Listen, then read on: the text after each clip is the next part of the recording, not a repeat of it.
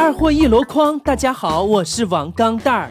今天在食堂排队打饭呢，前后各有一个美女。前面的美女不小心踩到了我的脚，我下意识的撤脚，结果踩到了后方美女的脚。前方美女头也没回的就说了一句对不起，后方美女头也没抬玩手机就接了一句，没关系。最后我就这样被忽略了。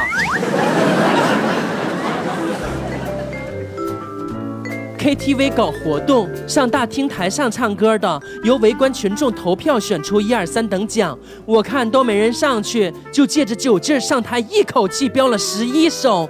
刚点到十二首，经理上来轻声对我说哥，您先别唱，我们活动取消了。：“我笑着问道，那我算几等奖呢？”经理指了指空无一人的大厅，说道。没得投票了，您要什么奖品自己说，我们给你提供。那天表弟小黑跟我聊天，聊到女人，我说：“哼，这个女人呐，结婚前都爱撒娇。”小黑问：“呃，那结婚以后应该就不会了吧？”我深深的吸了一口烟，两眼含着泪光对他说：“ 结了婚就开始撒野了。”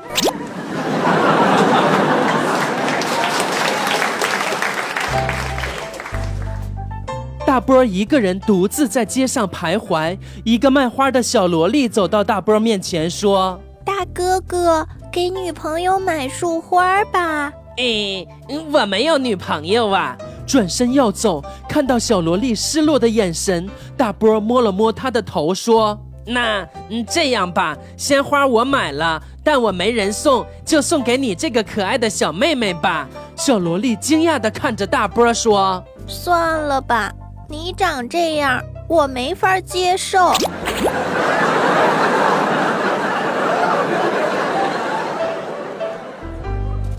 前两天我在淘宝买了件衣服，五天还没发货。亲，我买的衣服怎么还不发货呀？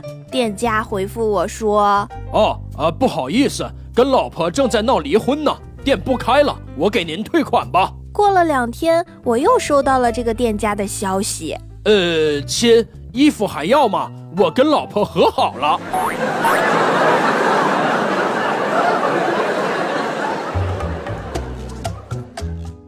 上学的时候，跟男朋友出去逛街，一出校门，正好碰到我哥拿着东西来看我。看见我之后，我哥开心的跟我打招呼。妞儿去哪儿啊？这是？男朋友听得一愣，还没等我说话，一拳头就把我哥鼻子打流血了，嘿，小子，胆敢放肆！场面特别尴尬。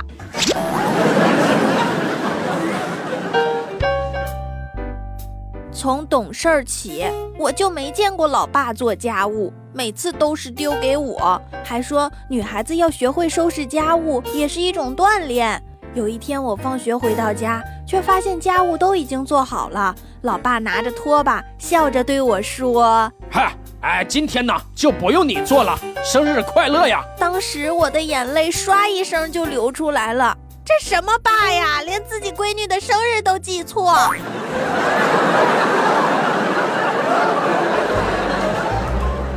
表姐之前跟她的男朋友处的挺好的，但是分手了，我就问她怎么回事儿。表姐说，她一个二十多岁的大小伙子，每次去 KTV 都点一首流浪歌，唱到“流浪的人在外想念你，亲爱的妈妈”的时候，无论他当时在看哪儿，一定会掉过头，深情的凝视我。我不想要这么大的儿子。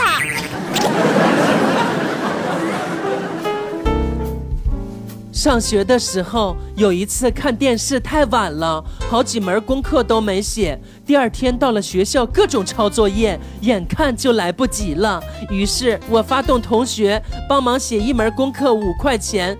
不知道谁告的密，中午我就被老师拉进了办公室，还把我爸给找来了。老师说明情况以后，叹了口气。钢蛋儿爸爸呀，你自己看着办吧。我还没解释呢，我爸一脚就踢了过来。哎，我前天给你写了两门，十块钱给我呀。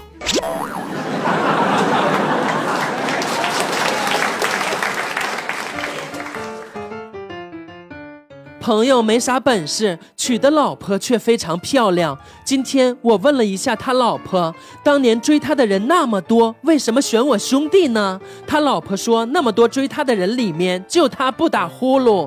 听完以后，我心头一暖，原来幸福可以如此的简单。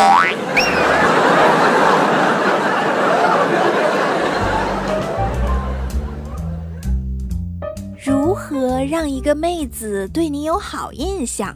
一健谈但不吹牛；二不低头玩手机；三衣着整齐干净；四过马路让姑娘靠里走；五吃饭不吧唧嘴；六饭后抢着买单；七主动送妹子回家；八有钱长得帅。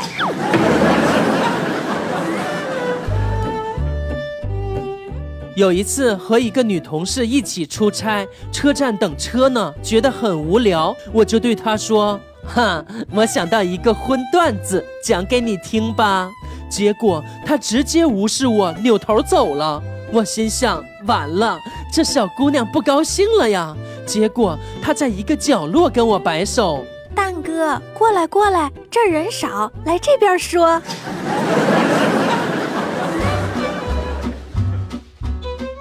沿街正走着，眼前落下来一根撑窗的竹竿子。抬头看到楼上一个笑靥如花的美女俯视着我，我笑道：“美女，我把杆子给你送上来吧。”美女看了看我，沉着脸说：“我把杆子送你了，不用客气。”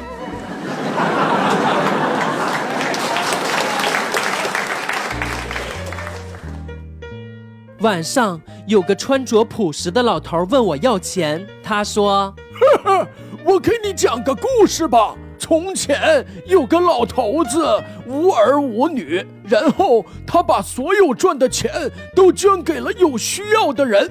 现在他吃不起饭了，我能用这个故事换一碗面钱吗？”我瞬间就被感动了，给了他二百块钱，让他帮我捐给有需要的人。直到他转头走进了一家足疗店。